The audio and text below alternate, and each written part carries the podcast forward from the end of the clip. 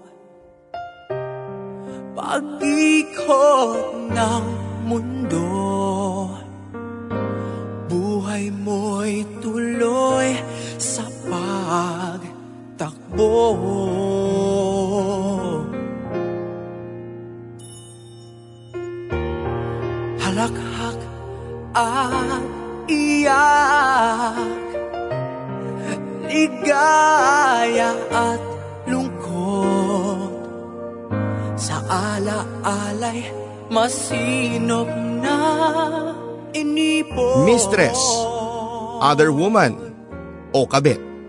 Sa tuwing maririnig natin ang salitang yan ay isa lang ang unang pumapasok sa ating isipan. Masama silang tao. Sila yung mga babaeng sumira ng pamilya. Mga walang kahihiyan sa katawan Ilan lamang yan sa mga alam nating paglalarawan sa isang kabit. Kadalasan nating naririnig na ang mga kabit ang laging nang aapi sa tunay na asawa. Kumbaga sa isang pelikula sila ang laging kontrabida. Pero ano nga ba ang tunay na saloobin ng isang other woman? At paano nga ba matatakasan ng isang lalaki ang tuksong hatid ng mga katulad nila? Maaari nga bang sa kwento natin ngayon ay sila naman ang maging kawawa at maging bida? Tara na at sabay-sabay nating pakinggan ang kwento natin para sa araw na ito. Dito sa mga kwento ng pag-ibig, buhay at pag-asa sa nangungunang Barangay Love Stories.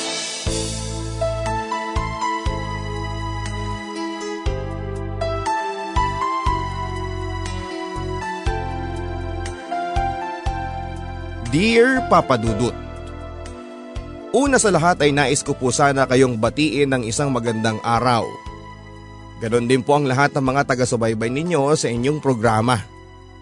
At tulad nila, isa rin po ninyo akong tagahanga dahil sa galing ninyo papadudot sa mga kwento ninyo na may mga aral talagang matututunan. Kaya naman po ang Barangay Love Stories ang naging daan upang maibahagi ko din ang aking buhay at ang aking mga napagdaanan.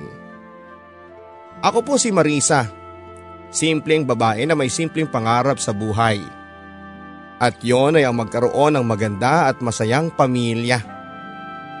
Gusto ko po kasi nabuo ang aking pamilya at ayoko pong matulad ng aking mga anak sa amin ni Ate Mildred na maagang naulila sa ama dahil sa tukso.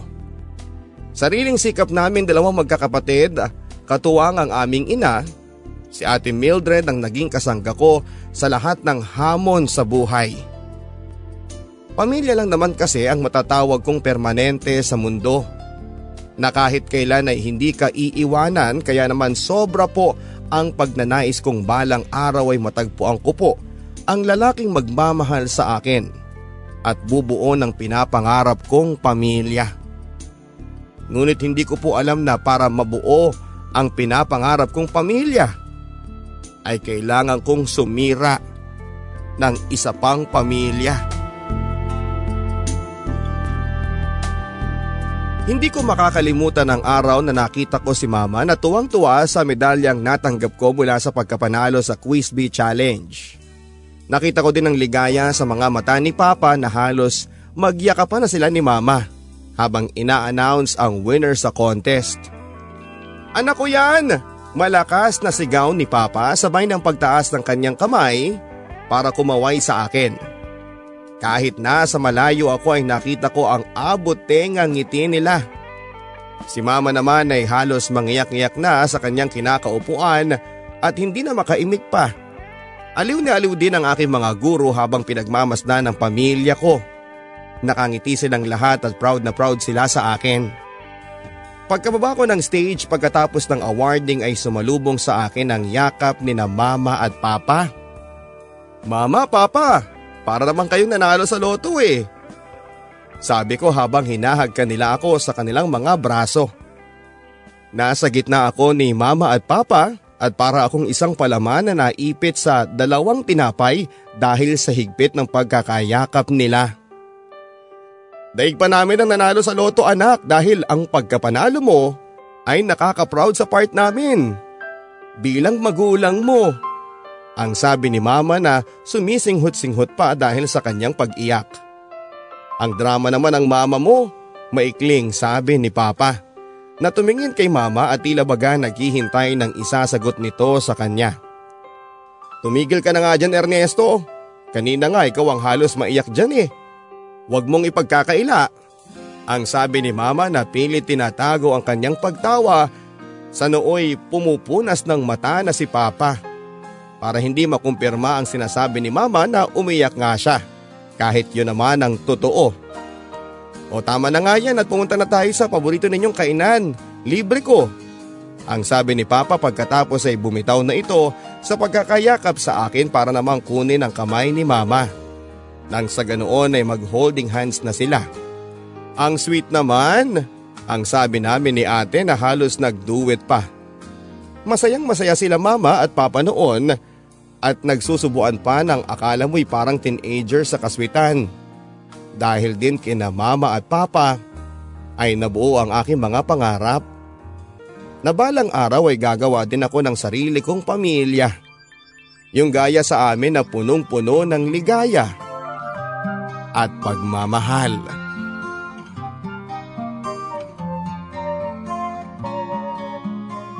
Payak lamang ang aming pamumuhay papadudot. Si Papa ay nakikipasada lang sa jeepney samantalang si Mama naman ay may maliit na sari-sari store. Pero magkaganon pa man papadudot ay masaya pa rin ang aming pamilya. Isang araw ay dumating si Papa na may dalang pagkain para sa amin pansit at barbecue at tuwang-tuwa ito nang mailapag niya sa lamesa ang pagkaing dala niya para pagsaluhan namin. Anong okasyon mahal at mukhang napabili ka ata ng pansit? Ang tanong ni mama kay papa na nooy nagtutupi sa may sala. Samantalang kami naman ni ate ay nakaupo na sa lamesa at hinihintay na lang ang hudyat ni papa para kami ay kumain na. Pinagmasdan lang namin ang paglapit ni Papa kay Mama.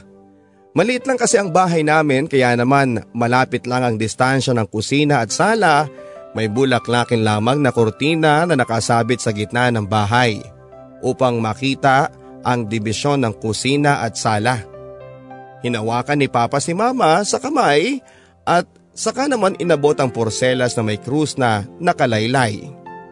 Kulay puti ang beads na bumubuo sa porselas ni mama.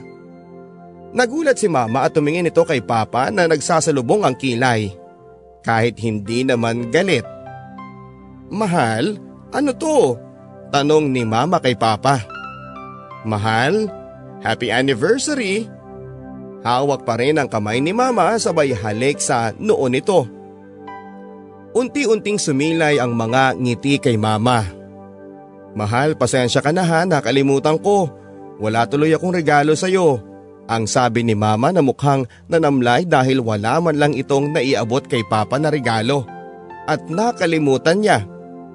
Tumawa si papa tapos ang sabi niya, Mahal, hindi mo na kailangan bigyan pa ako ng regalo dahil matagal mo nang ibinigay yun. Ako nga ang dapat na bumawi sa lahat ng mga nagawa mo para sa akin eh. Ang sabi ni Papa habang nakatitig lang kay Mama. Napangiti na lamang ako noon Papa Dudut. Para na rin kaming nanonood ni ate kay Marvin at Jolina sa mga pelikulang nakakakilig talaga. Ano naman ang mga yon mahal? Eh wala pa nga akong nailalaang regalo para sa iyo eh. Ang sabi ni mama dito. Ibinaling ni Papa ang tingin niya sa aming dalawa ni ate Sabay senya sa aming dalawa ng kanyang mga kamay na nagsasabing lumapit kami sa kanya. Mabilis naman kaming lumapit ni ate at kumalong kay papa sa magkabila niyang paa. Eto mahal ang mga anak natin. Sila ang pinakamagandang regalo na naibigay mo sa akin. Mga regalong kahit kailan ay hindi matutumbasan ng kahit na anumang yaman sa mundo. Umalik muli ito kay mama at sa puntong iyon ay sa kanyang mga labi na. I love you mahal. Gagawin ko ang lahat para sa inyo ng mga anak natin. Ang sabi ni Papa na nakangiti. Agad lang natapos ang kwentuhan nang biglang marinig ni Papa ang naghihimagsik na tiyan ko. Tumawa sila. O tara na at may bata dyan na gusto nang makakain ng barbecue. Pangaasar ni mama habang nakatingin at tumatawa naman sila ate at si papa sa akin.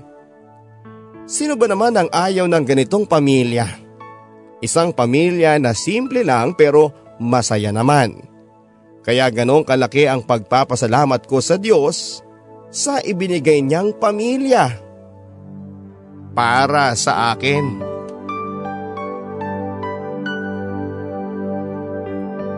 Ang dating masaya at puno ng pagmamahalang pamilya ay nagbago nang isang gabing makita namin si Papa.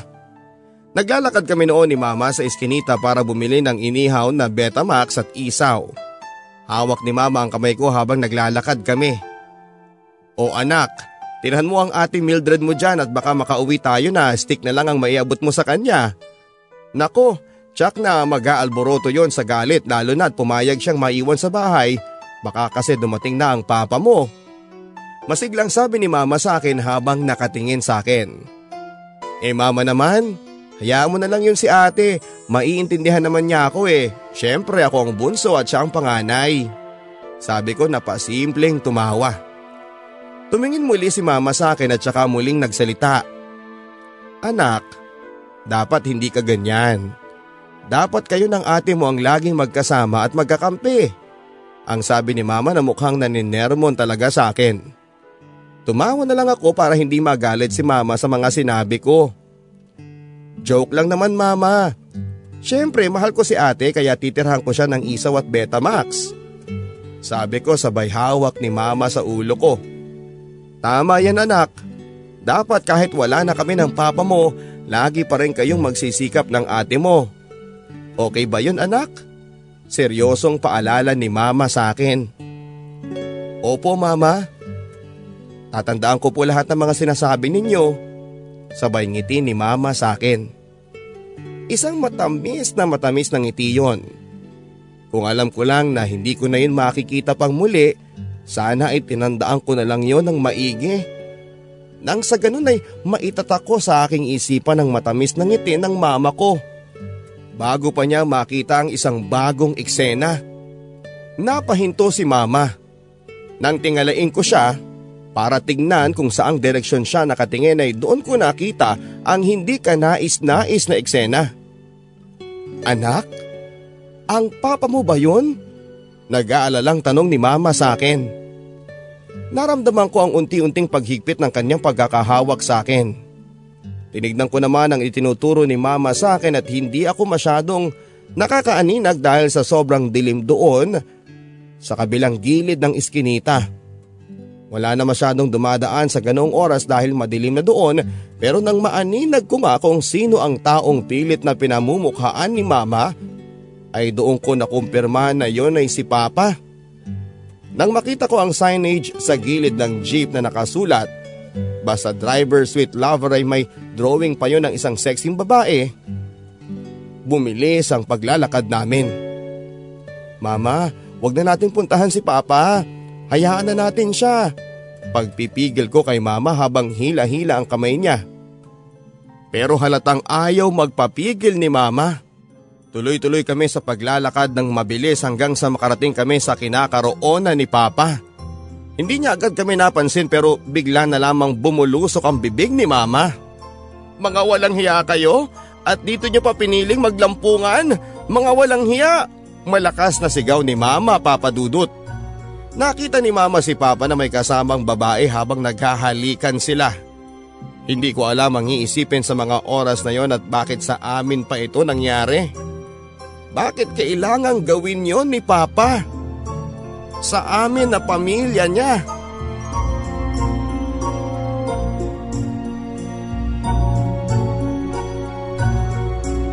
Nakita na kami ni Papa at alam kong nagulat din siya na lumabas kami ng ganoong oras.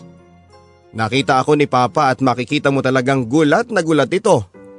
Nakita ko rin ang babaeng kasama niya na halatang mas bata kay mama ng sampung taon.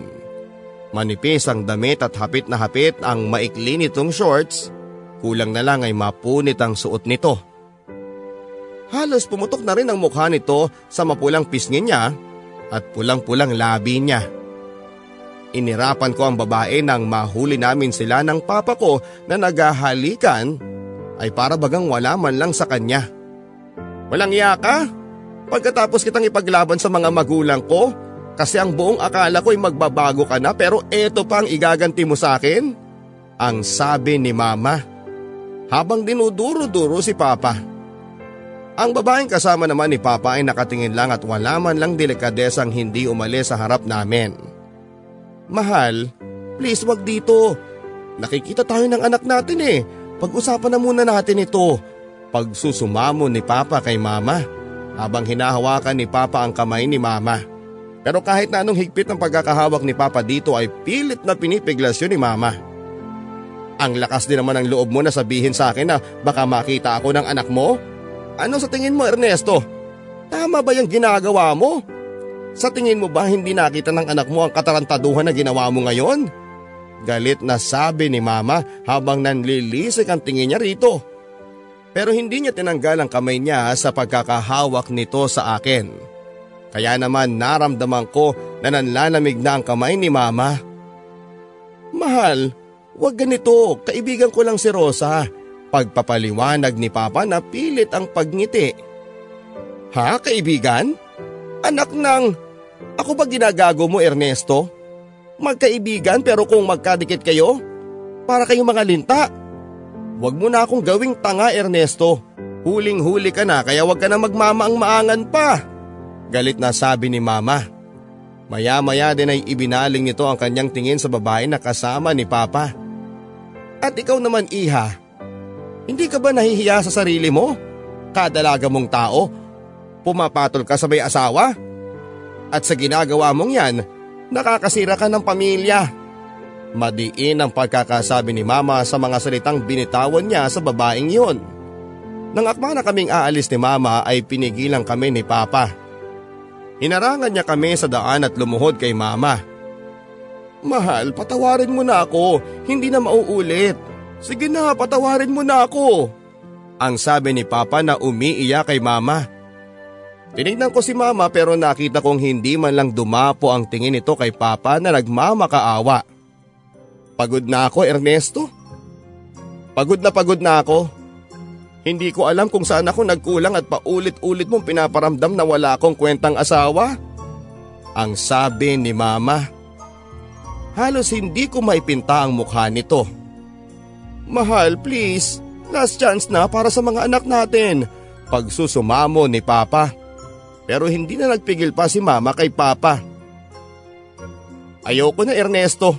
Magkanya-kanya na tayo. Sumusuko na ako. Ang sabi ni Mama. Hindi na nakapagpumilit pa si Papa. Patuloy na kaming naglakad ni Mama. Nang narinig kong tinawag ng babaeng yon si Papa. Hani halika na.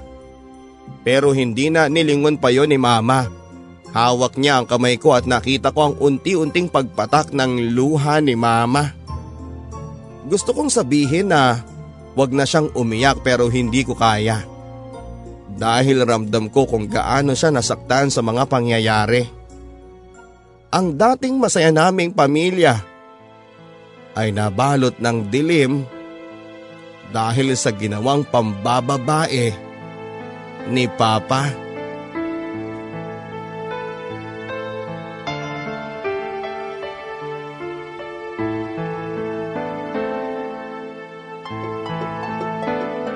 Pagkatapos ng kaganapang yon papadudot ay hindi ko na muli pang nakita ang mga ngiti ni mama. Aaminin kong gusto kong patawarin ulit ni mama si papa dahil gusto kong bumalik ang dati naming masayang pamilya. Ilang beses na bumalik si papa sa bahay namin para suyuin si mama pero wala talaga. Naging bato na ang puso ni mama. Galit ako kay mama kung bakit ayaw niyang patawarin si papa. Kahit nangako naman itong hindi na uulitin ang kanyang nagawa. Pero mas galit ako kay papa dahil nagawa niyang lokohin si mama. Sa murang edad ko noon papadudot ay nabuo ang galit ko sa katulad ni Rose dahil sinira niya ang aming pamilya. Si Rose na naging kirida ni Papa. Ilang linggo na rin walang matinong kain si Mama at kahit na anong gawin ko ay hindi ko pa rin magawang pasayahin si Mama.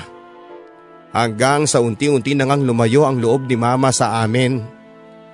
Madalas siyang nasa labas kasama ang mga kapitbahay namin at minsan pa nga ay laging umaalis ng bahay. Nakakapanibago si mama. Ibang iba na siya. May mga araw pa nga na uuwi kami ng bahay na walang madadat ng hapunan kasi wala si mama. Ate, ano bang nangyayari kay mama?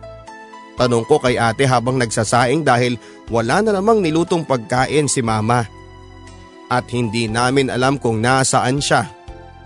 Hindi ko alam Marisa pero baka alam ni Ate Roda kung nasaan si Mama. Lumakad ka na at puntahan siya para tanungin mo kung nasaan si Mama. Utos ni ate sa akin. Gusto kong hindi siya sundin kasi takot ako sa mga asong alaga ni Ate Roda pero sa kagustuhan kong malaman kung nasaan si Mama ay nilakasan ko ang loob ko. Iniwan ko si ate at dala ko ang flashlight na nooy ginagamit ni Papa pag madaling araw upang umalis ng bahay para kunin ang jeepney na pinapasada niya kay Sir Romeo. Habang naglalakad ako ay nakita ko ang mga lalaking nagiinuman. Mga lasinggero? Ang sabi ko sa isipan ko. Sa hindi kalayuan ay nakita ko si Ate Roda. Nagmamadali akong naglakad papunta sa kanya. Ate Roda, asan po si Mama? Nakita niyo po ba siya? Tanong ko sa kanya na hingal na hingal pa. Alam kong si Ate Roda ang laging nakakasama ni Mama simula noong niloko siya ni Papa. Gusto ko sanang iwasan siya ni Mama dahil matunog sa lugar namin na ito'y nagbebenta ng aliw sa ibang lalaki. Pero wala na akong nagawa pa dahil eto lang naman ang kahit papaano'y nakakapagpalibang kay Mama. Nakita kong nagtaasan ang kilay niya sa akin at tinitigan ako mula ulo hanggang paa.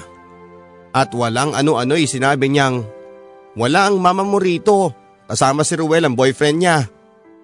Halos mabingi ako sa aking mga narinig mula kay ate Rhoda. Ayokong maniwala sa kanya.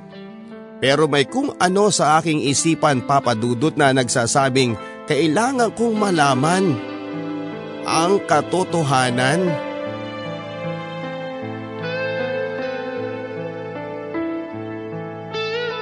Habang naglalakad ako pa uwi sa amin ay malalim ang aking iniisip.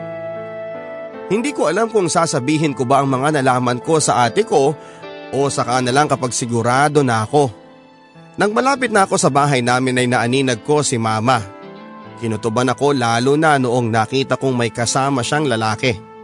At hindi ko nga kinaya ang sumunod na nakita ko. Hinalikan ng lalaki si mama sa harap mismo ng bahay namin. Nakita ko ang mga kapitbahay naming chismosa na umaaligid ng tingin sa kanila ng lalaking kasama niya. Hindi ko alam papadudot pero parang ang wala nang pakialam si mama. Nais kong lumapit sa kanila at tanungin kung ano ang ibig sabihin ng lahat ng mga nakita ko pero natatakot ako. Natatakot akong baka kumpirmahin ni mama na boyfriend niya ang lalaking kasama niya. Nang makita kong makaalis na ang lalaki ay saka pa lamang ako nagumpisang maglakad papunta sa bahay namin. Hindi ako napansin ni mama dahil doon ako sumilip sa may poste. Mama? Malumanay kong tawag sa kanya nang nakalapit na ako. Oh, anong ginagawa mo dyan des oras na ng gabi? Tanong ni mama sa akin na mukhang relax na relax pa. Mama, hinahanap po kasi kita nang hindi ka namin maabutan ni ate sa bahay. Kaya pumunta ako kay ate Roda kasi alam kong siya lang ang lagi mong kasama. Sagot ko kay mama. Hindi siya nakatingin sa akin. Nasa sandalyas na tinanggal niya ang atensyon noon ni mama. Bakit ka pa kasi pumunta ron? Kung umalis ako, alam ko naman kung paano umuwi eh. Tumaas ang boses ni mama. Binagsak niyang sandalyas pagkatapos niya itong matanggal sa pagkakasuot sa kanyang paa. Nagbago na si mama. Hindi na siya yung gaya ng dati. Mama, sino yung naghatid sa inyo? Tanong ko kay mama. Nilakasan ko na ang loob ko at gusto kong magmula mismo sa kanyang kasagutan sa lahat ng tanong ko na bumabagabag sa isipan ko. Umupo si mama sa silya. Ipinatong niya ang paa niya sa maliit na lamesa at saka sinandal ang ulo niya sa upuan. Narinig ko ang paghikbi nito. Mama, bakit po? Ano pong masakit sa inyo? Noon ay tumabi na ako kay mama at pilit kong sinisilip ang mata nito na tinatakpan niya ng kanyang kanang kamay. Nakita ko ang pagbuhos ng luha niya. Mama, ano pong problema? Muli ko siyang tinanong. Hikbi lang ang narinig ko mula kay mama. Ang sakit anak. Maikling tugon niya sa akin. Nakataki pa rin ang kanyang kamay sa kanyang mga mata. Maya-maya pa ay narinig ko ang buntong hininga nito. Unti-unti niyang tinanggal ang kamay niya sa kanyang mga mata. Pagkatapos ay niyakap niya akong bigla. Napaiyak na lamang ako papadudot. Alam kong dapat ay magalit ako kay mama dahil magmula nang mawala si papa ay parang nawala na rin siya sa amin. Lalo na nang makita kong halikan siya ng lalaking kasama niya. Pero pinilit kong intindihin si mama at hinayaan kong umiyak siya sa akin. Hindi ko alam kung anong nangyayari kay mama basta ang tanging nasa isipan ko lamang ay dahil ito kay papa. At sa puntong ito ng buhay niya, kailangan niya kami ni Ate Mildred.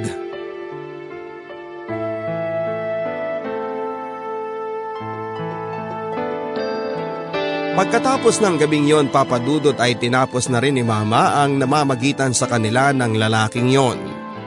Ang sabi ni mama ay nagawa lang naman daw niya yon dahil sa kagustuhang makalimot sa mga sakit na idinulot sa kanya ni papa.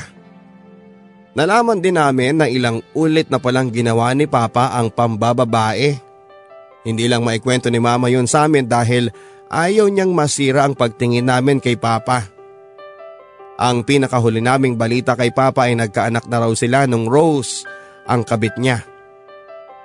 Masama ang loob ko kay Papa pero lalo na sa Rose na yon. Sinira niya ang pamilya namin. Nagsumikap kami ni Ate Mildred at gusto naming patunayan kay Papa na kaya naming magtagumpay kahit na wala ang tulong niya. Nag-aral ako mabuti, ganoon din si Ate Mildred. Apat na taon ang agwat ng edad namin ni ate pero magkaganon pa man ay magkasundo kami. Itinaguyod kami ni mamang mag-isa mula sa pagbabuy and sell ng mga damit hanggang sa aming mumunting sari-sari store na pagtapos niya si ate sa kolehiyo na kumuha ng kursong HRM. Ako naman ay mag-aaral pa lamang ng kolehiyo. Mama, ito na yung matagal nating hinihintay. Masayang sabi ni ate kay mama habang nakaakbay siya dito. Nakita ko ang abot langit ng ngiti ni mama, lalo na noong inabot niya ang kanyang diploma. Mama, para po sa iyo yan. Ikaw ang naging inspirasyon ko para galingan ko ang aking pag-aaral. Ang sabi ni ate. Humalik ito sa pisngi ni mama. Muling ngumiti si mama at ako naman ay kinukuhanan ko sila ng litrato. Anak, magaling ka. Matalino kaya ka nagtagumpay. Ang sabi ni mama na halos mangiyak-ngiyak na. Si mama talaga ang drama-drama. Mas lalo po kitang paiiyakin ma sa ibabalita ko. Nagtingin ang kami ni ate. Kumindat siya sa akin samantalang halata ang pangangamba ni mama sa kung ano man ang sasabihin ni ate. Tumingin si mama kay ate at seryosong seryoso naman siya kaya mas lalong kinabahan si mama. Mama, sorry po hindi ko kaagad nasabi sa inyo. Halata ang takot sa mata ni mama habang nag-aabang sa sasabihin ni ate. Mama ayokong paiyakin ka pero bukas na bukas din po ay magsisimula na ako magtrabaho bilang manager sa restaurant na pinapasukan ko. Hindi na ako cashier mama o waitress. Manager na po ako. Masayang masayang pagbabalita ni ate kay mama. Si ate talaga kahit kailan lagi na lang kaming ginugulat. Kaya etong si mama napahagulhol na lang sa sobrang saya. Totoo ba yung sinasabi mo anak na manager ka na sa pinagtatrabahuhan mo? Tanong ni mama kay ate na halatang excited. Grabe naman si mama eh, sa ganda ko ba namang ito? Mukha po ba akong sinungalin? Ang sabi ni ate kay mama habang nakangiti ito. Congratulations anak, ang galing-galing mo talaga. Deserving ka naman sa posisyon na yan eh dahil nagsumikap ka talaga. At noon pa man ay porsigido ka na sa trabaho mo. Ang sabi ni mama kay ate. Si ate Mildred naman ay pangiti-ngiti na lang sa akin. Huwag kang mag-alala mama. Gagawin kitang reyna, yan ang pangarap ko sa buhay. Ang sabi ni ate. At pagkatapos ay humalik ito kay mama. Niyakap naman ni mama si ate. Halika na rito Marisa, group hug tayo. Sayang ang moment pag-anyaya sa akin ni ate para sumama sa yakapan nilang dalawa ni mama. Totoo nga papadudot na walang problema ang hindi kayang lampasan. Gaya namin, mahirap man ang pinagdaanan at eto na kami ngayon at magkakasama pa rin sa awa ng poong may kapal.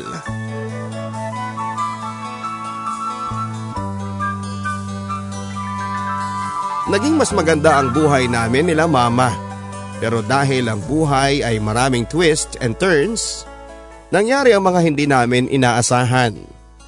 Nakapagtapos na ako sa kursong tourism papadudot, tinulungan ako ni ate na makapag-aral habang mas lumaki naman ang aming sari-sari store. Wala nang ibang ginawa si mama kundi ang palaguin pa ang aming negosyo. Bumili ito ng mga damit sa Divisoria at saka ibinebenta sa amin sa Bulacan. At kahit nga nasa edad na 50 na si mama ay hindi siya tumigil sa mga nakagisnan niyang gawain. Isang gabi papadudot habang hinihintay namin si ate sa may balkonahe ay pinalapit ako ni mama sa kanya. Tinawag niya ako na animoy naglalambing sa akin. Tumabi ako sa kanyang nauupuan at mahaba ang upuan namin yon nagawa sa kawayan kaya naman humiga ako sa kandungan ni mama. Nang mahiga ako ay nagsimula niyang suklayin ang buho ko. Alam mo anak, wala na akong mahihiling pa sa buhay ko. Nakapagtapos na kayo ng ate mo sa pag-aaral. Ang ate mo ay maganda ang trabaho. Ikaw naman sa susunod na buwan ay mag-uumpisa ka na sa trabaho mo. Paunti-unti anak ay natutupad natin ang mga pangarap natin sa buhay. Seryoso ang paglalahad ni mama sa akin noon. Hindi ko maintindihan pero ninais ko lamang na makinig sa kanya. Minsan anak, iniisip ko na lang na kung hindi tayo niloko ng papa mo marahil ay ibang buhay ang meron tayo ngayon. At baka hindi natin napatunayan na kaya natin ang mga meron tayo. Salamat sa Diyos at nalagpasan natin ang lahat ng iyon. Tinitigan ko si mama at saka ako tumayo mula sa aking pagkakatagilid. Nginitian lamang niya ako. Mama, may kulang pa po. Napahinto si mama sa paghawi ng aking buhok. Mukhang litong-lito ang mukha ni mama habang tumitingin ito sa akin. Ano naman yun anak? Tanong nito. Seryoso ang ekspresyon ng mukha ni mama. Wala siyang ideya kung ano ba ang tinutukoy ko. Mama, ihahatid mo pa kaming dalawa ni ate sa altar hindi po ba? Sumilay ang ngiti ni mama. Tama kayo papadudot. Nagbalik na muli pagkatapos ng mahabang panahon ng pagkakatago ng mga ngiti ni mama. Loko ko talagang bata ka. Eh baka naman unahan mo pa yung ate mo ha. Pagbibiro nito habang siya ay nag-uumpisa ng tumawa. Mama naman, hindi ah. Kailangan si ate muna ang mauna. Saka na lamang po ako kapag nakakita na ako ng matinong lalaki. Sabi ko kay mama. Muli akong bumalik sa pwesto ko na pagkakatagilid. Ilang segundo rin na huminto ang aming usapan. Hanggang sa magumpisa na muling magsalita si mama. Anak, ang maipapayo ko lang sa iyo ay huwag mong mamadaliin ang pag-ibig dahil kusa na lamang niyang darating kapag handa ka na. At lagi mong tatandaan anak, humanap ka ng lalaking magmamahal sa iyo ng higit pa sa pagmamahal niya sa kanyang sarili. Simple pero malaman ang salitang binitawan ni mama. Eh saan naman ako hahanap? Tanong ko sa sarili ko, wala na atang matinong lalaki ngayon. Okay mama, tatandaan ko po lahat ng sinasabi ninyo. Baka nga po andyan lang siya sa tabi-tabi. Pilyang sagot ko kay mama.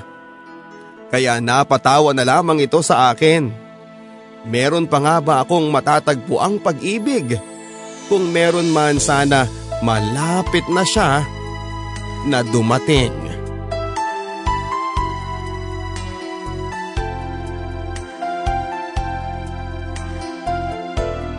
Alas 4 na ay naghanda na ako ng almusal namin.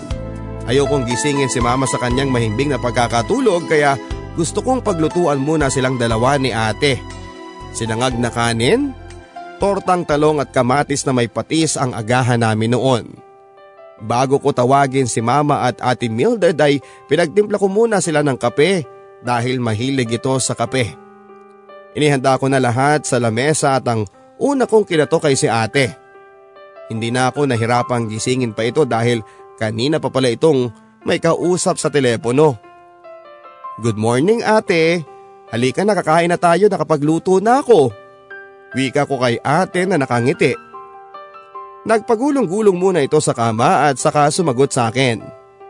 Sige, susunod na ako. Ang sabi ni ate na may halong paglalambing. Sumenyas ito sa akin na wag akong maingay dahil may kausap siya. Ngumiti ako at saka naman pabulong na nagsalita na, Sige ate, sunod ka na lang ha, ang sabi ko dito. Ilang hakbang na lamang naman ang layo ni ate sa kwarto ni mama. Isa, dalawa, tatlo hanggang kinatuko na ang pinto ni mama. Sabay ng pagkatuko ang pagtawag sa kanya. Good morning mama! Papasok na ako ha. Hindi ko na hinintay ang pagsagot nito dahil binuksan ko na ang pintuan ng kanyang kwarto. Tinabihan ko siya at humiga din ako. Niyakap ko si mama. Laking pagtataka ko na lang na hindi ko maramdaman ang kanyang paghinga. Biglang bumilis ang pintig ng aking puso. Mama? Mama! Hanggang sa papalakas ng papalakas ang pagtawag ko pero hindi na siya sumasagot. Mama, gising ka na kakain na po tayo mama. Inuga ko na si mama para magising siya at nang mahawakan ko ang kanyang kamay ay malamig na ito. Narinig ni ate ang malakas na pagtawag ko kay mama kaya agad itong bumangon. Nang makita niya akong umiiyak ay agad niyang napagtanto ang dahilan ng pagtangis ko. Napaluhod na lang si ate sa kanang bahagi ni mama. At napasigaw na lamang ito ng mama. Bakit mo kami iniwan? Yun ang pinakamasakit na parte ng buhay ko nang mawala si mama sa amin. Wala na si mama papadudot. Wala na ang taong pinaghugutan namin ng lakas ng loob para harapin ang lahat ng hamon ng buhay. Wala na si mama.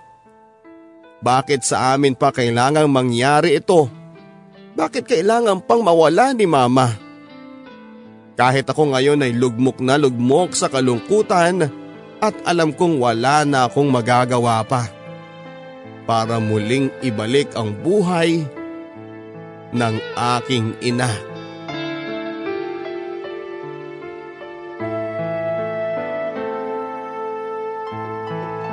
Pareho naming hindi alam ni ate kung paano magsisimula. Lalo na at wala na si mama na siyang tumutulong sa amin para malagpasan ang lahat. Nabangungot daw si mama ayon sa doktor na tumingin sa kanya at dahil mahina ang puso nito ay hindi na niya kinaya. Nakakalungkot papadudot at eto na nga ang takip silim ng buhay naming dalawa ni Ate Mildred. Pero hindi ko pa rin nakakalimutan ang pangako ko kay mama na hindi namin pababayaan ang isa't isa. Mabilis na lumipas ang panahon, tatlong taon na ngang nakakalipas simula nang mawala si mama. Hindi man niya natupad ang isa pa niyang gusto na maihatid kami ni ate pareho sa altar, ay alam kong masayang masaya para kay ate si mama. Ngayon na ikakasal na siya sa kanyang long-time boyfriend na si Kuya Felix.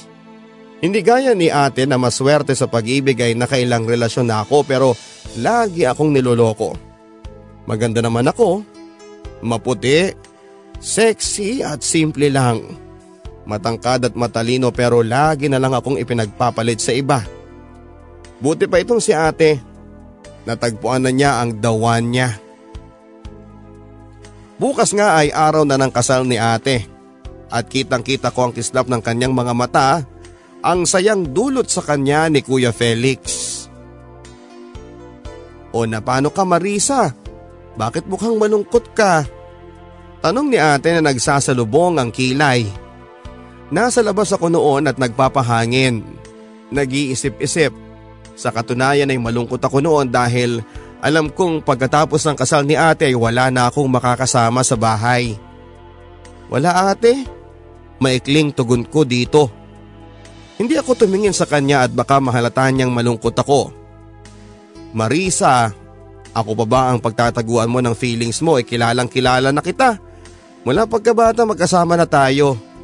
Ang sabi ni ate sa akin habang hinahaplos ang likod ko. Hindi ko alam pero bigla na lang tumulo ang luha ko papadudot. Ate malungkot kasi ako eh. Dahil wala na akong makakasama sa bahay. Alam ko na kukunin ka na ni Kuya Felix pagkatapos ng kasal ninyo. Wika ko kay ate na halos hindi makatingin sa akin. Nakayuko lamang ako habang si ate ay patuloy ang paghaplos niya sa likod ko. Marisa, huwag kang mag-iisip ng ganyan. Bakit ko naman iiwan ang kaisa-isa kong kapatid? E nangako ako kay mama na hindi kita iiwan. Ang sabi ni ate sa akin. Idinikit niya ang mukha niya sa aking pisngi at niyakap niya ako. Mag-aasawa lang naman ako at hindi kita iiwan. Hayaan mo. Dahil habang naghahanap pa kami ng matutuluyan ni Felix ay eh, pansamantalang doon muna kami titira sa bahay. At bilis-bilisan mo nang mag-asawa ka na rin para maging masaya ka na at huwag ka ng bitter ha. Sabay tawa ni ate. Ang luha ko ay napalitan na lang ng tuwa kaya mahal na mahal ko si ate papadudot kasi kahit kailan ay hindi niya ako isinantabi. Kahit na mag-aasawa na siya. Hindi pa rin niya ako pinababayaan. Si ate Mildred ang the best ate in the world. At kahit na anuman ang pumagitna sa aming pagsasama. Alam kong kayang-kaya namin yung malagpasan dahil kaagapay namin ang isa't isa.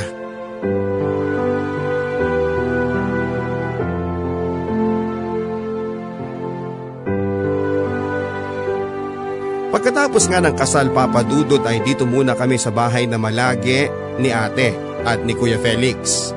Maswerte si ate kay Kuya Felix dahil mabait ito at malaga at higit sa lahat ay may mga pangarap sa buhay. Ako ngayon, eto, gaya pa rin ng dati, malungkot dahil wala pa rin ang taong hinihintay ko. Naging abala si ate sa kanyang trabaho dahil muli na namang siyang na-promote Magaling talaga si ate. Wala talaga akong masabi sa kanya. Isang gabi habang nanonood ako ng TV ay narinig ko ang pagtatalo ni ate at kuya Felix. Halos dalawang taon na kasi sila pero ayaw pa rin magkaanak ni ate dahil hindi pa daw sapat ang naiipon nilang dalawa na mag-asawa para buuin nila ang kanilang pamilya. Ano ba Mildred? Hanggang ganito na lang ba talaga tayo? Narinig kong sabi ni Kuya Felix kay ate. Nabigla ako dahil noong ko lang nakita na ganoon magalit si kuya. Hindi ko lubos sa kalain na sasabog din siya. Mabait si kuya Felix. Maamo ang kanyang mukha at maganda ang kanyang mata na para bagang nangungusap. Felix sana maintindihan mo. Kailangan kong magtrabaho. Kailangan nating mag-ipon. Ayoko matulad sa ibang mga bata ang magiging anak natin. Gusto kong paghandaan natin ang paglabas niya. Gusto kong makarana siya ng isang maginhawang buhay. Sana naiintindihan mo ako. Sagot naman ni ate na nagsusumamo kay kuya. Gusto ko sanang pumasok sa kwarto pero may kung ano ang tumakbo sa aking isipan na nagsasabing dapat akong manatili sa sala. Baka kung sakaling kailangan ako ni ate. Mildred, alam mo kung gaano kita kamahal. Pinakasalang kita kasi mahal kita at ikaw ang gusto kong bumuo sa akin ng pinapangarap kong pamilya. Sana maintindihan mo din naman please, Mildred. Naging mahinahon si kuya sa pagsagot kay ate. Hindi ko man sila nakikita papadudot pero ramdam ko sa boses ni Kuya Felix ang pagtangis niya. Sorry Felix pero sa ngayon ay hindi ko pa maibibigay ang gusto mo.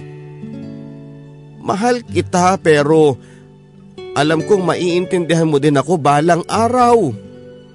Pagmamatigas ni ate. Hindi ko maintindihan papadudot kung bakit ganoon na nga lamang ang pagtanggi ni ate sa kagustuhan ni Kuya Felix. Pero alam kong may mabigat itong dahilan. Maya-maya pa'y bumukas ang kwarto nilang dalawa at nadatnan ako ni Kuya Felix na nanonood ng TV. Dinaanan lamang niya ako ng tingin at saka lumabas na siya ng bahay. Una kong naalala si ate kaya paglabas mismo ni Kuya Felix ay pinuntahan ko si ate sa kwarto nila. Nakita ko si ate na nakayuko at noon naman ay umiiyak. Ate, anong problema?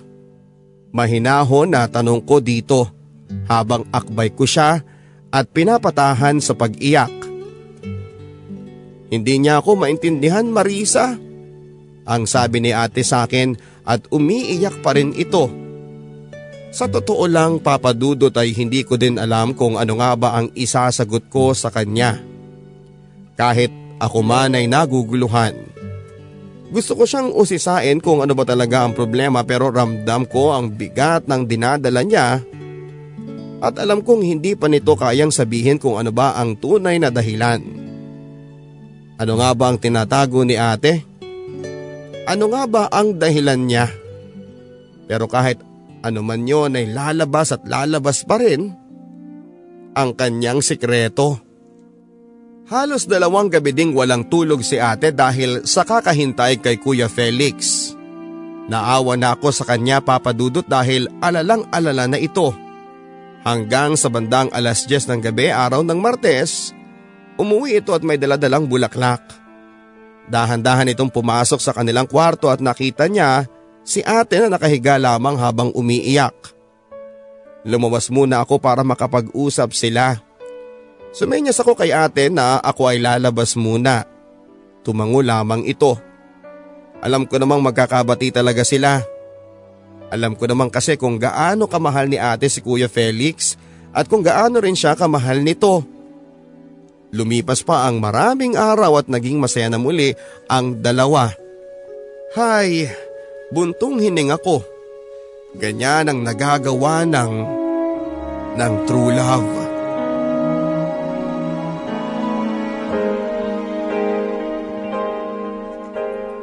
Isang gabi nakatanggap ako ng text kay ate na hindi daw muna siya uuwi. May nakahanda daw na pagkain sa ref at iinit ko na lamang para pagsaluhan naming dalawa ni Kuya Felix.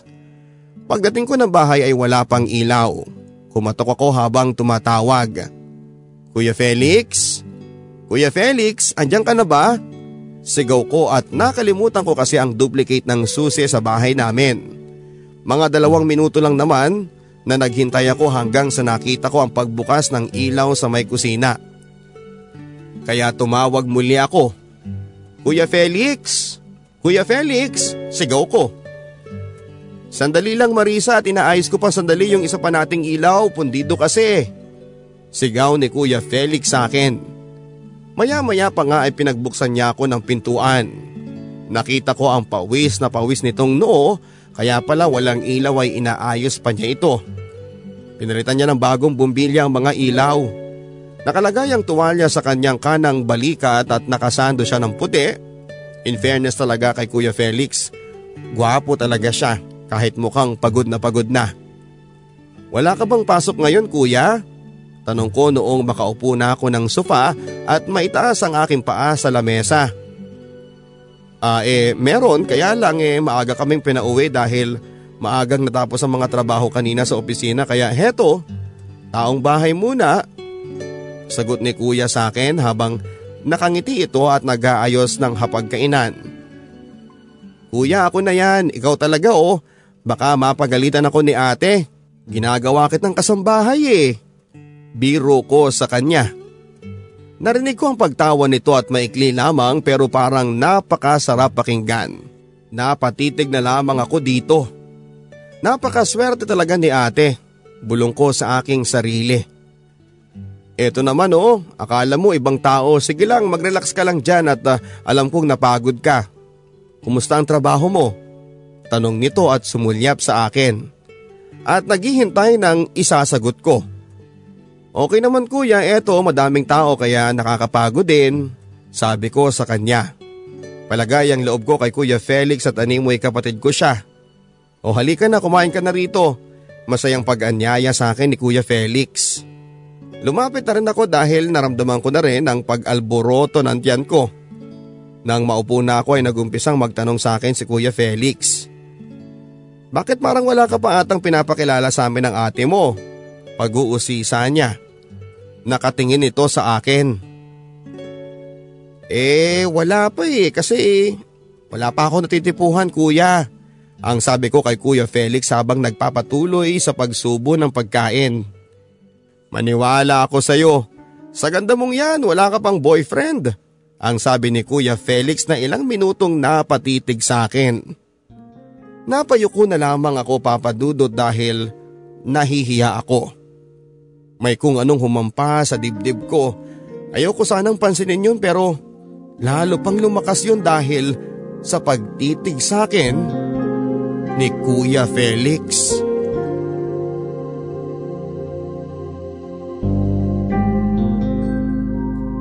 Sabi nila hindi mo daw mabibili ang taong iyong mamahalin. Ngunit paano kung mali? Ipagpapatuloy mo pa rin ba? Yan ang paulit-ulit kong tinatanong sa aking sarili. Noon nagsimula ang unti-unti kong paghanga kay Kuya Felix. Alam kong mali ito pero hindi ko mapigilan. Gusto kong ipagtapat kay ate ang namumuo kong pagtingin sa kanyang asawa pero hindi ako makahanap ng tiyempo dahil sa palagi siyang busy. Pinilit kong iwasan si Kuya Felix pero bakit para bagang siya itong lumalapit sa akin? Alas 8 na ng gabi pauwi na ako ng bahay habang naglalakad ako pauwi ay nakatanggap ako ng text mula kay ate. Pakisabi kay kuya mo na wag na niya akong hintayin. Mag-overtime ako ngayon madaming customer sa branch. At meron ding branch visit bukas. Hindi ko siya makontak baka naka-off ang cellphone niya. Pakisabi na lang, ingat ka pag uwi. Text ni ate. Bigla akong kinabahan dahil kaming dalawa lang ang maiiwan ni Kuya Felix sa bahay. Ilang hakbang na lang ako ay nasa pintuan na ng bahay namin. Malayo pa lamang ay naaninag ko na si Kuya Felix at mukhang naghahanda ng hapunan. Lumakas ang pintig ng puso ko. Ano ba to? Bakit ganito ang nararamdaman ko? Ang sabi ko sa aking sarili. Naakmang tatalikod na sana ako para bumalik at naisipan ko na lang na kumain sa labas hanggang sa tawagin ako nito. Marisa! Ang tawag nito sa akin na nasa pintuan na pala. Nakangiti ito paglingon ko at nakatingin sa akin. Ngumiti ako at pilit na tinatago ang kabang aking nararamdaman.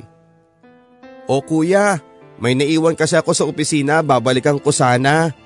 Ang sabi ko sa kanya habang nauutal pa. Sana lang ay hindi niya ito napansin. Naglakad ako patungo sa kanya at no choice, kailangan kong hindi magpahalata. Ilang araw na kasi akong nagpapagabi ng pag-uwi para pagbalik ko ng bahay ay nandoon na si ate. Pero gawing ko man ang lahat ng pag-iwas ay hindi ko magawang iisang tabi ang nararamdaman ko para kay Kuya Felix. Huwag ka nang bumalik, dito ka na lang. Gabi na oh, baka mapano ka pa dyan sa daan. pag-aalalang sabi nito sa akin. Ngumiti lang ako. Okay kuya, maikling tugon ko. Dumiretso na ako sa kusina at nilagay ko na lang ang bag ko sa likod ng inuupuan ko. Nagpanggap akong gutom para nang sa ganon ay mabilis akong matapos at makapasok na ako ng kwarto. Pero hindi ko magawa dahil nagsisimula na naman siyang makipagkwentuhan sa akin. Kumusta ang trabaho? Tanong nito. Habang ngumunguya pa. Ah, ayos naman kuya. Ang sabi ko na parang hindi interesadong makipagkwentuhan sa kanya. Ngunit tinanong niya akong muli. Ikaw ba Marisa, gusto mo bang magkaroon ng pamangkin? Tanong nito. Mukhang nalungkot siya nang mabanggit yon sa akin. Oo naman kuya. Excited na nga ako eh. Ano bang sabi sa'yo ni ate? Masiglang tanong ko. Nabuhayan ako ng loob na hindi niya talaga mahalata ang ginagawa kong pag-iwas sa kanya. Ilang minuto ring nabalot kami ng katahimikan at tanging tunog ng kutsara at tinidor lang ang maririnig mo. Maya-maya pa ay nagsalita na rin ito. Hay, ayaw niya pa kasi eh. Masyado siyang subsub sa kanyang trabaho. Ayaw ko namang kulitin ang ate mo. Malungkot ang pagkakasabi nito at nakaramdam ako ng awa kung bakit hindi pa siya mapagbigyan ni ate. Okay lang yan kuya. Darating din ang tamang panahon para dyan. Ang sabi ko habang nakangiti sa kanya. Tumingin ito sa akin at tumangon na lamang. Pagkatapos ng usapan na yon, wala na ni isa sa amin ang umimik. Ang awkward lang at pagkatapos namin kumain at tumayo na ako para hugasan ang aming pinagkainan. Ako na yan, magpahinga ka na lang. Maamong sabi ni kuya sa akin. Hindi na kuya ako na po. Hinawakan ko na ang espongha na gamit pang hugas ng plato. Pero bigla niya itong hinawakan. Nagdampi ang mga palad namin at napatingin ako sa kanya. Napatingin din ito sa akin. Hindi siya nagsalita at inilapit niya ang kanyang mukha sa aking mukha. Amoy ko ang samyo na lumabas sa kanyang bibig. Ayoko ng pakiramdam na yon dahil baka anumang oras ay hindi na ako makapigil. Bigla na lamang niya akong hinalikan. Pilit ko itong nilabanan. Kuya, Anong ginagawa mo? Ang sabi ko sa kanya. Tumitig itong muli sa akin at hinawakan niya ang kamay ko at nilagay sa kanyang dibdib. Huwag kang maingay. Ang sabi nito at ngumiti. Isang pilyong ngiti. Nung una ay pilit kong iniwasan ang mga labi niya pero nagulat na lamang ako sa sarili ko dahil gumanti na rin ako ng halik na ibinigay niya sa akin.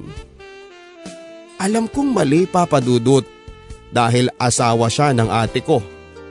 Pero paano nga ba pipigilan ng aking nararamdaman? Masama ba ang magmahal?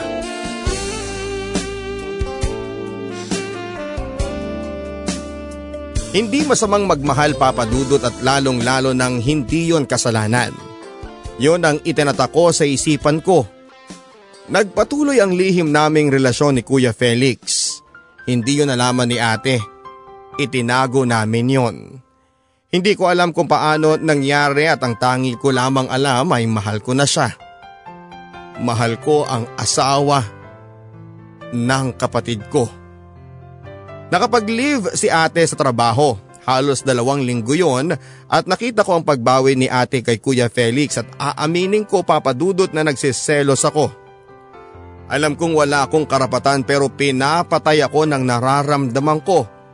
Sa tuwing makikita ko magkahawak sila ng kamay sa may sala o sa tuwing hinahalikan ni Felix si ate. May kung anong kirot akong nararamdaman. Ang hirap sa pakiramdam pero wala akong pwedeng gawin dahil pinili ko ang mapunta sa sitwasyon na ito. Sa tuwing makikita ko ang eksena na yon ay iniisip ko na lang na sana ako na lang yung sinusubuan ni Felix. Ako na lang yung hinahagkan niya pero hindi dahil ang sarili kong kapatid ang kahati ko sa kanya. Nakita kong masayang masaya si Felix sa mga araw na kasama niya si ate. Pero sa mga panahong yon na ako ang nagdudusa. Felix, ano ba tayo? Tanong ko sa kanya. Nang minsang mag-overtime na naman si ate. Nabigla ito sa tanong ko. Maging ako man at hindi ko alam kung ano ang pumasok sa isipan ko kung bakit yon ang natanong ko sa kanya. Marisa, ano bang klaseng tanong yan? Alam mo naman ang sitwasyon natin, hindi ba? Madiin na sabi nito. Huminga ako ng malalim at saka muling sumagot. Felix, mahal kita. Mahal na mahal kita. Sabi ko dito na umiiyak na. Mukhang nagulat siya papadudot sa mga revelasyon ko. Ano bang mga sinasabi mo dyan? Alam mong hindi kita mahal at ang ate mo lang ang mahal ko. Huwag mo kong mahalin. Ang sabi nito sa akin na seryosong seryoso. Bilyang ngiti ang tugon ko sa mga sinabi niya at saka ako muling nagsalita. Hindi mo ko mahal? So ano yung ginagawa natin? Bakit mo ko tinukso? Wala lang ang mga ginawa natin? Ano ko pampalipas oras mo kapag busy si ate? Hindi ako laruan Felix. Bulyaw ko dito. Nakatingin lang ito sa akin at alam kong nararamdaman niyang nasasaktan ako sa kanyang mga sinabi. Marisa, sana naiintindihan mo ko. Mahal ko ang ate mo at siya pa rin ang asawa ko. Sagot nito sa akin. Hindi ko alam papadudot kung ano ang nag-udyok sa akin para tapusin ang usapan namin sa pamamagitan ng isang halik. Wala na akong pakialam kung kasalanan man ito. Basta ang alam ko ay mahal ko siya. Muli na namang pinagsaluhan namin ang buong magdamag. Alam kong mali ito pero sa ngalan ng pag-ibig ay gagawin ko kahit tawagin man akong isang kabit.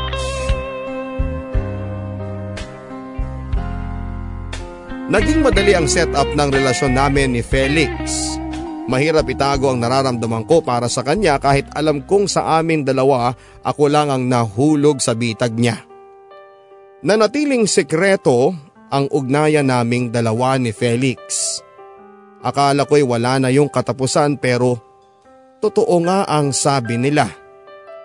Walang sekretong hindi nabubunyag. Isang gabi muling sumabog ang apoy sa aking puso na siyang nagtulak sa akin upang muling matuksong gawin ang hindi tama. Alam kong hindi ako mahal ni Felix. Pero gusto ko ang ginagawa ko dahil mahal ko siya. Muling nagsagupaan ang nag-aalab naming damdamin. Hindi namin namalayan na nakauwi na pala si ate. Bigla na lamang akong nasilaw sa liwanag ng ilaw na tumama sa aming dalawa ni Felix. Nakita ko si ate, nakatayo sa pintuan ng kwarto, umiiyak. Ginising ko si Felix at bigla nga itong bumangon nang makita niya si ate na umiiyak. Han, magpapaliwanag ako, please, makinig ka muna. Hindi ito tinignan ni ate dahil sa akin siya nakatitig habang patuloy ang pagdaloy ng kanyang mga luha. Paano mo nagawa sa akin to? Paano mo nagawa sa akin to? Paulit-ulit at mahinang sabi ni ate. Nakita ko ang pamumutla niya. Nais kong magpaliwanag pero para bang nangawit ang aking bibig at hindi ako makapagsalita na. Mahal, please, mag explain ako. Pagsusumamo ni Felix habang nakaluhod ito kay ate. Pero nagbingi-bingihan si ate. Umiiyak pa rin ito. Mga walang hiya kayo? Ikaw Felix. Tumingin ito kay Felix at dinuro-duro niya ito. Minahal kita. Nagtiwala ako sa pagmamahal mo. Alam ko naiintindihan mo ang pagpapakahirap ko para sa magiging pamilya natin pero anong ginawa mo? Naghanap ka ng babaeng pupuno ng mga pagkukulang ko. At sa lahat ng mga babae, bakit kapatid ko pa? Pagpapatuloy ni ate habang iyak pa rin ito ng iyak. Lumingon siya sa direksyon na kinakaupuan ko at mas lumakas ang pag-iyak niya. At ikaw Marisa, sa lahat ng tao, ikaw pa na sarili kong kapatid ang trumaydor sa akin. Anong kasalanan ko sa iyo? Bakit mo ito nagawa sa akin? Mahal kita. Inalagaan kita. Pero ito pa ang igaganti mo? Aagawin mo ang asawa ng may asawa. Iyak nang iyak si ate. Sinulyapan ko si Felix at nakita ko ang namumula din itong mga mata. Maya-maya pa'y bigla na lamang nahimatay si ate. Pumunta ako kaagad sa pintuan ng kwarto kung saan ay nandoon siya. Nang hindi agad namin ito magising at minabuti na lang namin na dalhin sa ospital. Habang hinihintay namin ang pagbabalik ng ulirat ni ate ay natakot ako. Ayoko masira ang relasyon namin ni ate nang dahil lamang sa kapusukan ko. At handa akong bitawan ng anumang namamagitan sa amin ni Felix. Alang-alang sa ate ko.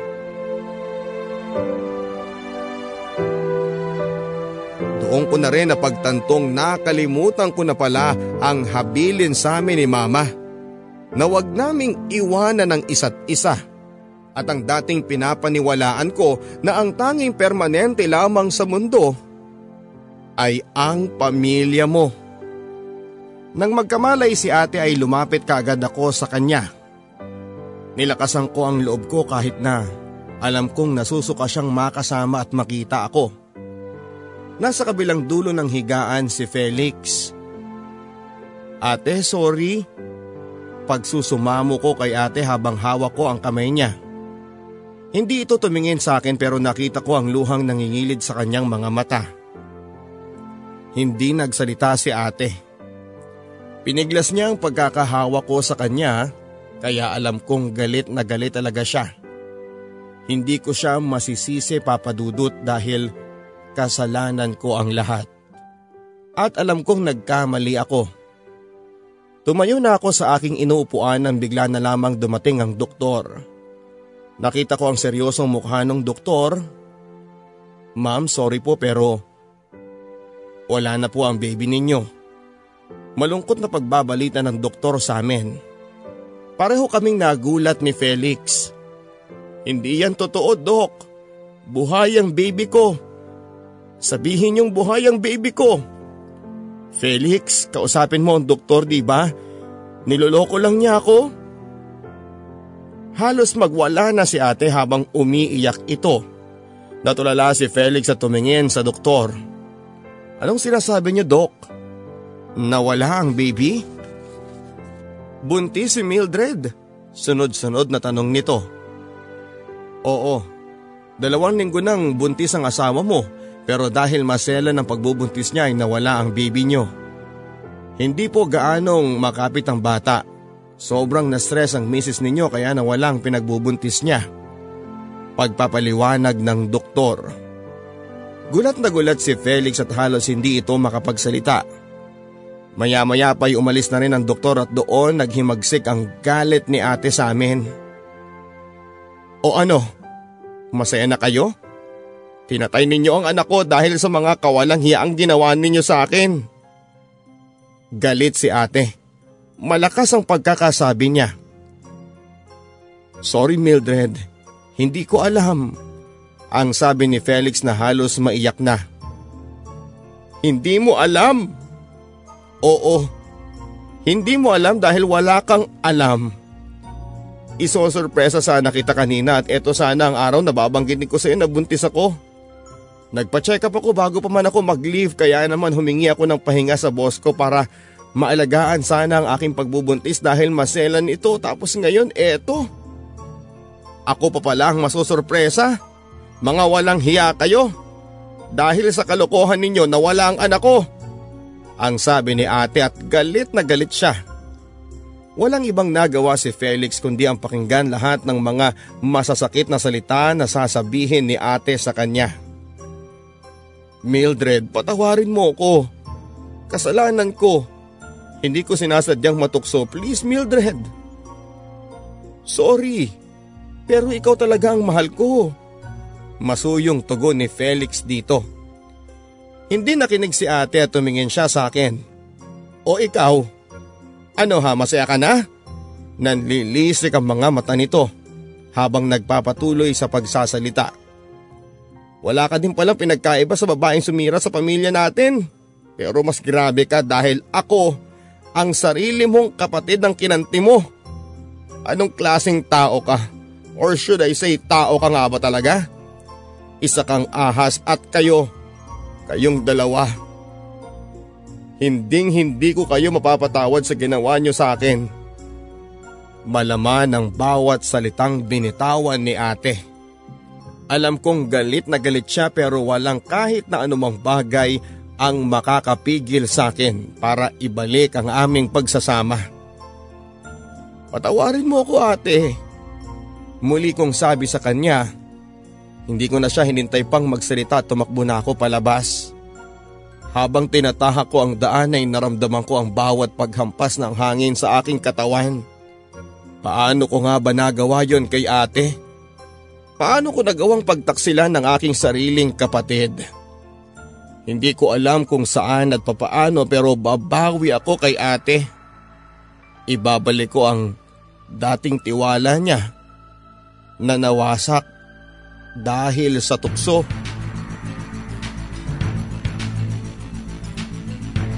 Akala ko ay doon na natapos ang lahat papadudot pero mali pala ako. Dumating ang hindi ko inaasahan. Isang buhay ang nabuo sa aking pagkakamali. Buntis ako papadudot at siguradong sigurado ako na si Felix ang ama ng aking ipinagbubuntis. Sinabi ko sa kanya ito pero isang masakit na salita ang narinig ko mula sa kanya. Hindi ko matatanggap ang batang yan. Malay ko ba? Baka kung kanino lalaki ang batang yan, Ipinapaako mo lang sa akin para magdusa rin ako. Gigil na sabi ni Felix sa akin nang aminin ko sa kanya ang katotohanan. Hindi ko na napigilan pa ang aking sarili at hinampas ko sa kanya ang aking mga kamay. Napakawalang hiya mo. Pagkatapos mo kong gamitin, hindi mo pananagutan ang anak natin. Sumbat ko sa kanya. Nanlilisik ang mga mata ko at malakas ang pagkakasabi ko sa kanya kaya naman sinarado niya ang pintuan ng bahay namin. Teka lang ha, ipapaalala ko lang sa iyo Marisa, na simulat sa pool, sinabi ko sa iyong hindi kita kayang mahalin at mahal ko ang ate mo. Ikaw lang itong pinagsisiksikan mo ang sarili mo sa akin. Kasalanan mo na yan. Labas na ako dyan. Sarkastikong tugon ni Felix sa akin. Sinampal-sampal ko siya at umiiyak na ako pero walang ibang nagawa ang pag-iyak ko. Nangyari na ang hindi dapat. Napakawalang hiya mo talaga. Kung alam ko lang noon pa, hindi na kita minahal. Sumbat ko naman dito. Kahit na ano pang gawin at sabihin mo, hindi ko aakuhin ang batang yan. Hindi yan sa akin at pagpupumilit nito. Hindi na ako nakaimik pa papadudot at humagulhol na lamang ako. Iniwan ako ni Felix para balikan si ate sa ospital. Iyak ako ng iyak papadudod pero walang ibang dapat sisihin kundi ang sarili ko. Sa mga panahong yon papadudot ay hindi ko alam ang gagawin ko. Inisip kong sumuko at wakasan ang aking buhay pero inisip ko ang aking magiging anak. Kaya naman nakapagdesisyon ako na buhayin ang bata at magpatuloy na lumaban para sa aking buhay at sa aking magiging anak. Kung ano man ang ginawa mo sa iyong kapwa ay siya ring ibabalik sa iyo ng tadhana. Totoo nga ang kasabihan na yon, Papa Dudut. Dahil lahat ng nagawa ko noon ay ang siyang iginanti sa akin ng panahon. Marami ako nagawang pagsisisi sa aking buhay. Dati ang pangarap ko ay ang bumuo ng masaya at puno ng pagmamahala na pamilya pero sariling pamilya ko ang winasa ko. Nakiapid ako sa asawa ng ate ko at yon ang pinakamalaking pinagsisisihan ko sa aking buong buhay. Hindi na maibabalik pa ang panahong nasayang at ang tanging magagawa mo na lamang ay ang itama ang pagkakamaling nagawa mo noon. Limang taon na rin ang nakakalipas, papadudot. Pero hanggang ngayon, ay daladala ko pa rin sa aking puso ang kasalanang nagawa ko sa aking kapatid. Dahil sa kasalanan kong yon ay nawala ang kaisa-isang taong dapat ay hinding hindi ko iiwanan. Wala akong pinagkaiba kay Papa. Pareho naming sinira ang aming pamilya. Pero ang lahat ng yon ay may aral na iniwan sa akin. Hindi bawal ang magmahal. Pero mali ang umagaw ng asawa na may asawa para sa sarili mong kaligayahan. Kung sana naisip ko lang yon, marahil ay maayos ang pagsasama namin ni ate sa ngayon. Sa kasalukuyan papadudot ay maayos naman ang kalagayan ko. Nagtatrabaho ako sa isang malaking hotel sa Manila bilang receptionist habang mag-isa kong tinataguyod ang aking anak na si Nicolas. Ang bunga ng aking pagkakamali noon. Tama kayo papadudot. Pinili kong buhayin ang bunga ng pagkakamali ko. Makailang beses ko ding inisip na ipalaglag na lang ang bata pero diniktahan ako ng aking puso na dapat ay hindi madamay sa mundong magulo ang buhay na aking nasa sinapupunan. Si Nicholas ang paalala sa aking pagkakamali. Pero imbis na magalit ay ginawa ko siyang inspirasyon upang magpatuloy na mabuhay. Hanggang sa ngayon ay hindi pa rin ako pinapatawad ni Ate Mildred. At kung tutuusin ay dapat magalit ako sa kanya dahil mas pinili niyang paniwalaan si Felix kesa sa akin. But in the other side ay hindi ko din naman siya masisisi. Ang huling balita ko sa kanya ay muli silang nagkaanak ni Felix at masaya silang naninirahan sa Cebu. Siguro nga ay panahon na lang ang makapagsasabi kung kailan ako muling tatanggapin at patatawarin ni ate. Time heals all wounds, ika nga. Ako naman ay naghihintay pa rin sa lalaking tatanggap at muling bubuo ng aking pirapirasong sarili.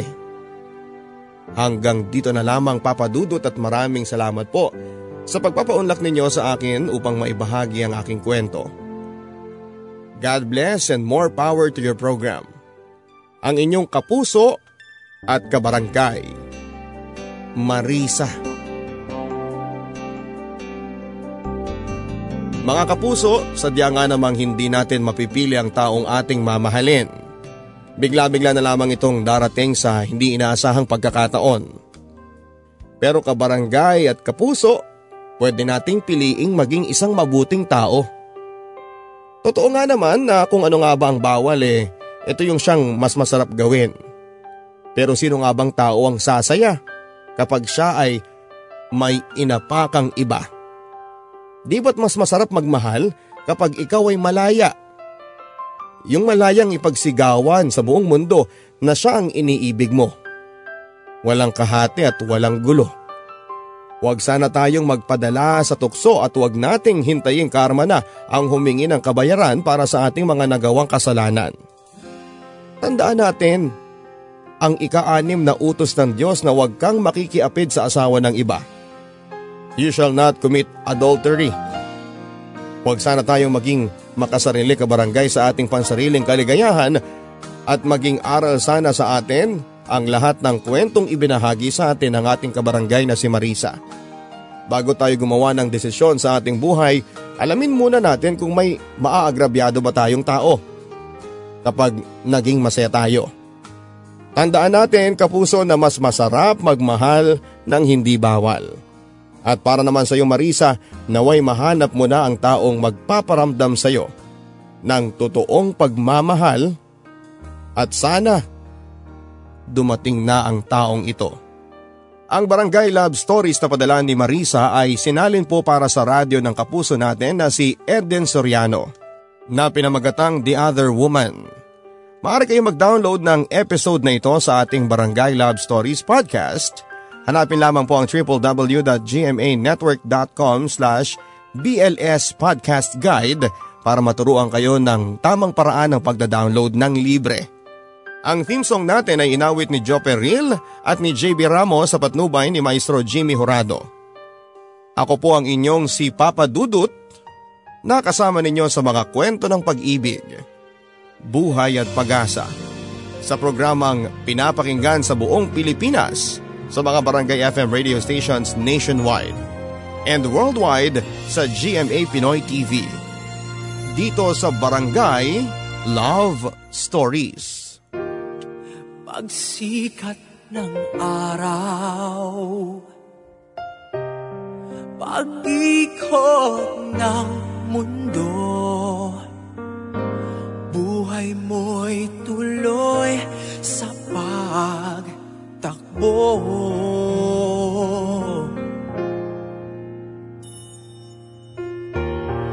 Halakhak at iyak Ligaya at lungkot.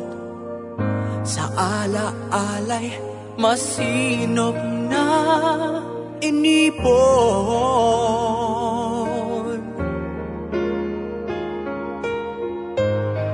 Pakinggan mo Sigaw ng iyong puso. Ang diwa ay hayaang maglakbay